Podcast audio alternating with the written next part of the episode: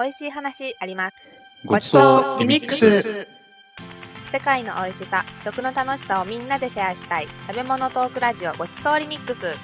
この番組は言葉と文化をキーワードに子供たちの生きる力を育む公益財団法人国際文化フォーラムがお送りします。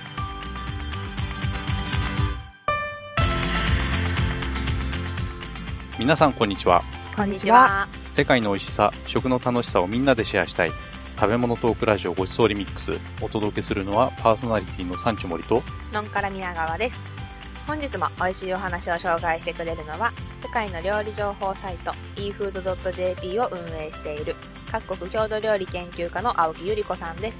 皆さんこんにちは青木理子です食は人をつなぎ人との距離を縮めるをモットーに世界各地を飛び回っていますよろしくお願いいたしますよろしくお願いしますさて今まで11回やってきてですね、うんその時々の旬な食材を使った料理を紹介してきましたけれども、考えてみたら肉料理を紹介したことがなかったねと青木さんと話していたんですよね。ほうほうですね。はい。それで冬こそジビアではないかということにはい。なったわけなんです。はいはいはい。はい。はい。じゃあ、ノンから宮川さん。はい。ジビエ？はい。とは、なんでしょう何でしょうかはい。まあ、そこですよねそうで。すねははいい。なんか、うん、なんですかね。ジビエさんという方が、ジビエさんおいらっしゃいますね。はいうんうんうんいないで。すうんあのジビエというのはフランス料理の用語で、えー狩りで捕まえた野生動物の肉のことを指しますメジャーどころでは鹿とかイノシシとかがありますねはい。一度熊とか僕は食べてみたいですね。手とか、熊熊の中華料理の高級食材。うんうん。ノンからさんはジビエは食べたことはありませんか？多分ないどっかで取ってきたり。と。私は取ってこないですよ。なんで私が、やーってやりに行くんですか、あの、え、い。や、あの、やったことないですけど、うん。うさぎは食べたことが中国でうんありますけど、普通にお店でレストランで出てきたので、うん。あれはジビエとは呼ばないですね、きっと。どうでしょうね。安定供給をしてないところから取ると。今山から取ってきましたよ、がジビエですか？そうですね。そうですね。はまあ今じゃなくても。うん。あ、昨日とか まあ冷凍してる可能性もまあ一応あるかなとは思うんで、そうですね。まあ野生動物をどっかから取ってきましたよっていうやつがジビエってことですね。飼って。ないってことですね。飼飼ってないね。うん。はい狩りには行ったけど。最近はジビエという言葉も日本でだいぶ定着してきましたよね。そう。そうでない人がいるみたいですけど。ここに言いますけど。はいそうなんですね。うん、フランス以外の国でももちろん野生動物の肉は食べるんですね。えー例えば豊かな森の、えーと豊かな森林に囲まれた南ドイツでは、えーと野生動物がたくさんいる宝庫なんですけれども、えー昔から狩猟が盛んな地域で野生のイノシシは人気の食材だったんです。へー今の季節ドイツでは、えー狩猟の解禁に伴って鹿やイノシシの肉が、えーと市場で並んで手に入れることができるんです。うんイノシシはどうやって食べるんですか？そこで今回の料理、シュバイネブラーデンのお話になります。はい。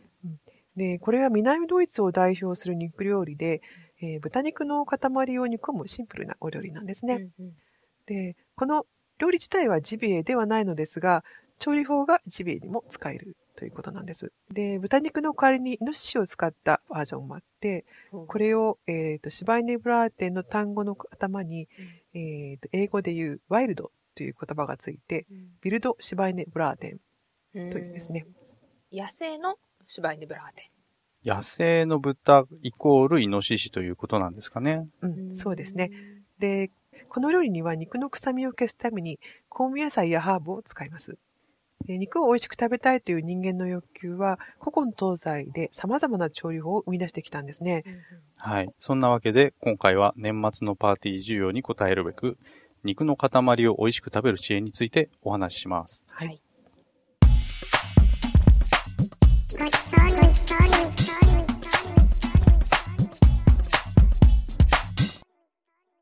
肉の塊を美味しく食べる知恵ですが、一体どんなものがあるんでしょうか？うん、まず肉を焼いて食べるというのはとっても原始的な行為ですね。うん、まあ使うのがうん。火とお肉だけっていう。ですね。ね。はい。焼けばいいっていう。はい。塩があればもっといい。そうですね。で、昔から大きな塊のの肉は、お祝いやご馳走といった意味合いで食べられてきたわけなんですが、うん例えば羊の肉は中央アジアなどの遊牧民が、えー、と羊の肉を食べるのは特別な時だったんですね。。で、羊の乳や毛を生活の糧として糧として使うので、やたらところとして食べるわけにはいかなかったあんですね。まあはい確かに毎日締めていたらなくなっちゃいますもんねうんなくな。っちゃいますもんね。で、そして肉を美味しく食べるために人類が考えてきたことは、いかに肉を柔らかく匂いを消すかということなんです。うんうんで、あとは大きな肉をそのまま調理するにはどうしたらよいかというのも、えーと考えてきたことですね。うんそもそもその肉を塊のまま調理するっていうメリットはあるんですか？えーとやはり見た目の豪華さもあるんですけれども、肉の旨味を閉じ込めるという意味合いもありますう。ん外側をこんがり焼いて、中まで火が通るようにじっくりと焼くと、肉汁がたっぷり中に閉じ込められるんですね。うん塊で焼いてすぐに切って食べるって美味しそうですね。うん、美味しそうですね。で、あの、焼いてから少し時間を置いた方が、肉汁が肉の中に落ち着くので、そうやってうまく閉じ込めた塊肉を切り分けて食べるのが美味しいと思います。うんまあ、そうは言っても、うんでっかい肉を調理するのはハードルが高いですよね。肉の塊を調理するのは実は比較的楽なんですよ。で、それは下ごしらえをして、うんオーブンやグリルに放り込んでほったらかしにしておいてば OK なので、いろいろな準備で忙しいホームパーティーを開くときにはちょうどいい調理法だったりします。うんなるほど。えー次の命題はどうやって肉を柔らかくするかですね。なるほど。硬いお肉は食べられないですもんね。あの、ゴムみたいに噛み切れない肉なんて今時めったにお目にかかれませんけれども、うんまあ少しでも硬いとやっぱり損した気分になりますからうね。んそうですね。はい。うん。あの、柔らかいお肉の料理といえば、トンポーロ、日本でいう豚の角煮とかローストビーフがありますね。うんどちらもいかに肉を柔らかくできるかにこだわって火の使い方、温度感に焦点を当てているんですけれども、うん実はアプローチが全く逆なんです。で、トンポーロは、えー高温でぐつぐつ煮込むんですけれども、ローストビーフは肉の赤みが残るように低い温度を維持して長時間火を入れてるんですうね。んどっちも時間はかかるけど、うん温度が違う料理なんですね。そうですね。はい。で、肉というかタンパク質は温度を加えると様々な反応が起こるんですね。で簡単に言うと、ある一定以上の温度になると硬くなってしまいます。うんで、ローストビーフは肉汁を逃さないように、初めに外側を焼くんですけれども、その後は肉全体が硬くならないような、低い温度でじっくりとオーブンで焼くんですね。一方、高い温度で一定時間熱を加えると、再びあ柔らかくなるタンパク質もあるんです。うんそれがコラーゲンですね。トンポロや豚の角煮などには、この性質を利用して作りますね。コラーゲンってお肌にいいってよく聞くやつですよね。そうですね。えー筋肉とか硬い部位にはよく含まれていますね。へえ。あの、お肉を柔らかくする知恵っていうのは他にもあるんですか？あ、あります。えー例えば、七面鳥の丸焼きってありますよね。で、これは前日から塩水につけておいたり、あの、注射器って調理用に注射器がアメリカなんかで売ってるんですけども、それにあの塩水を、えーっと入れて肉に注入してから、へえ。えー160度から170度ぐらいの低温で、こう2、3時間じっくりオーブンで焼くと、うんふっくらこんがりした仕上がりになるんですね。焼いてるうちに水分が出てしまうとパサパサになっちゃうから、あらかじめこう水分補給をしておくっていうことなんですね。うん、そうですね。ね。であとはヨーグルトやココナッツミルクにつけたりすると柔らかくなったりします。うんうんうん、パイナップルとか、あと玉ねぎのすりおろしにつけて、コースで肉のタンパク質を柔らかくするという技もありますね。さて、あともう一つ大きな命題がありますよね。うんあの、匂いを消すための努力。うんはい。えーこれには2つのアプローチがあります。はい。1つ目は、えー匂いの元をいかに取り除くかということなんですけれども、これはまず初めに行われるのは精肉処理の段階ですね。で、これ閉めたらすぐに血を抜くですとか、あと温度の、温度を下げるなど、まあここまでは我々一般人にあまり関係のないことなんですけれども、あのパックで買ってきた時に血やこう肉から出ている水分を拭くぐらいはできますね。あの、酒を振りかけるっていう方法がありますけれども、あれはどうなんですか？えーお酒を振りかけると匂いが取れるというわけではなくて、火を通した時にアルコールと一緒に匂いが抜けるので、振りかけただけではダメなんですね。うん。や焼いてやっと抜けるってことですね。ですね。うんで、さてもう一つのアプローチは、匂いの臭みをえ他の香りで、まあ、言い方悪いですが、ごまかすという方法がありますね。うんで、日本では基本的に青ネギですとか、生姜ですとか、ニンニクを使います。うん。で、ヨーロッパでは、えー香味野菜と一緒に煮込む、えっ、と、柴犬ブラーデンなんかのやり方がよく見られます。なるほど。香味野菜っていうと、なん、なんですか？えー玉ねぎ、人参、セロリなんかがありますね。あの、パセリとかっていうのは、はいあとクレソンとかっていうのもうん香味野菜なんですか、そうですね。あと日本ではあまり見かけないんですけれども、エシャロットですとかリークっていうネギの一種。青ギ。ネギっぽいはい。下仁田ネギのような。下ネギのそうですね。なんかも香味野菜の一種ですね。であと、あの、香味野菜ではないんですが、ハーブも使いますね。例えば、ローズマリーですとか、タイムですとか、オレガノ。でそれから今回、えっとご紹介した柴犬ブラーデンでは使っていないんですけれども、えー複雑な味を出したいときは、うんスパイスも使います。これはクローブですとか、ターメリック、クミン、コリアンダーシードなんとかですね。スパイスを使って肉料理を作るとしたらええ、どこら辺が入門になってくるんですか？そうですね。ひき肉にスパイスを混ぜて、うんえー焼く料理なんかがもう本当に基本的な使い方でしょうか。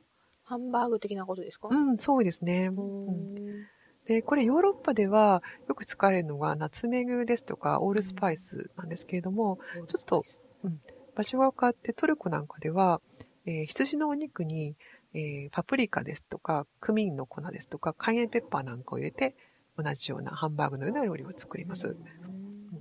で、あの羊とクミンの組み合わせっていうのはモンゴルですとか中国の北なんかでもよく、えーと組み合わせが使われる方法なんですけれどもまあ黄金の組み合わせというか。そうなんではい。すよね。えー羊の肉とクミンの組み合わせ僕も好きであ、ーはい。えーあの、串焼きとか食べに行きたくなっちゃいますよね。そうですね。うん。ね。うんなんか元気ないですね。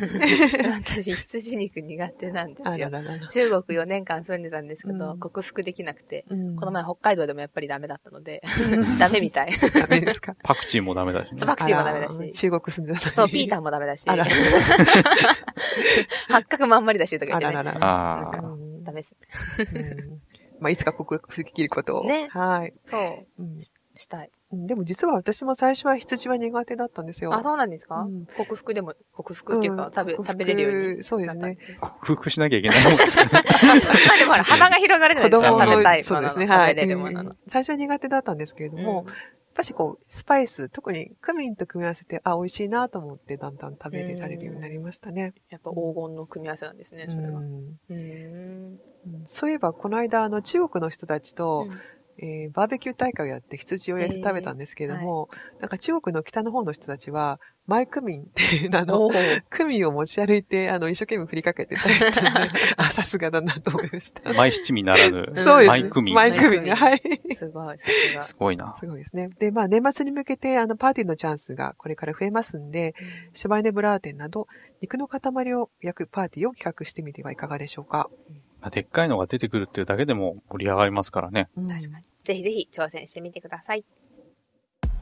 番組では皆様からの美味しい話やエピソードご意見ご感想をお待ちしております番組ウェブサイト tjf.or.jp スラッシュ gr のメールフォームもしくはメールアドレス gr.tjf.or.jp までお送りくださいお待ちしておりますでは最後に、南ドイツの肉料理、シュバインネブラーテンを作る際のワンポイントアドバイスです。うん簡単に作り方の説明をお願いします。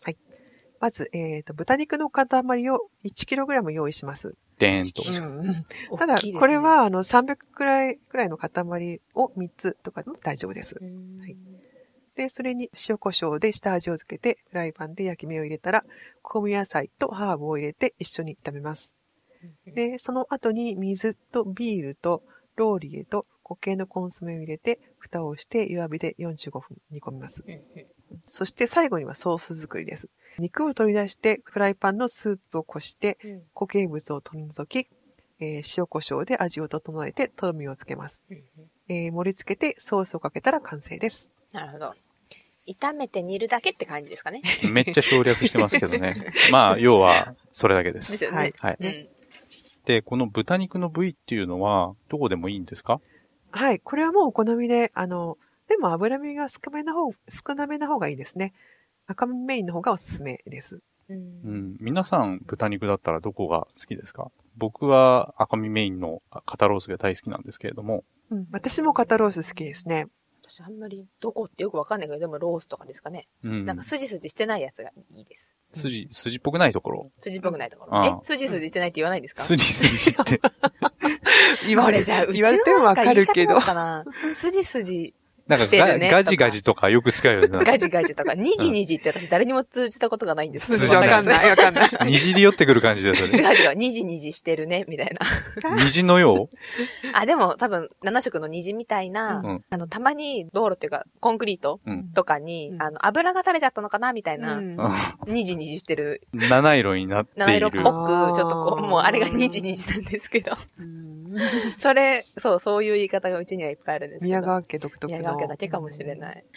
そうか。はい。えっと、ビールはなんで入れるんですか？はい。あの、ビールは臭み消しと、あの、肉を柔らかくためにするために使ってます。うん。で、本場のレシピでは黒ビールを使うとあるんですけれども、これあまり入れすぎると苦くなってしまいますね。で、私の経験では、あの、ギネスってアイルランドの、いいです、ビール。はい。うん。あれは苦かったです。うんまあ、高ければいいってもんじゃないと思うまあ確かにそれは苦そうでね。そうですすね。高級感。はいギネスビールだからですね。ねはい。ドイツの黒ビールだったらいいかもしれませんね。うんあとは豚でなくて、もしイノシシが手に入るではであれば、ぜひチャレンジしてみてください。はい。えー作ってみたよという方は番組宛てにメールください。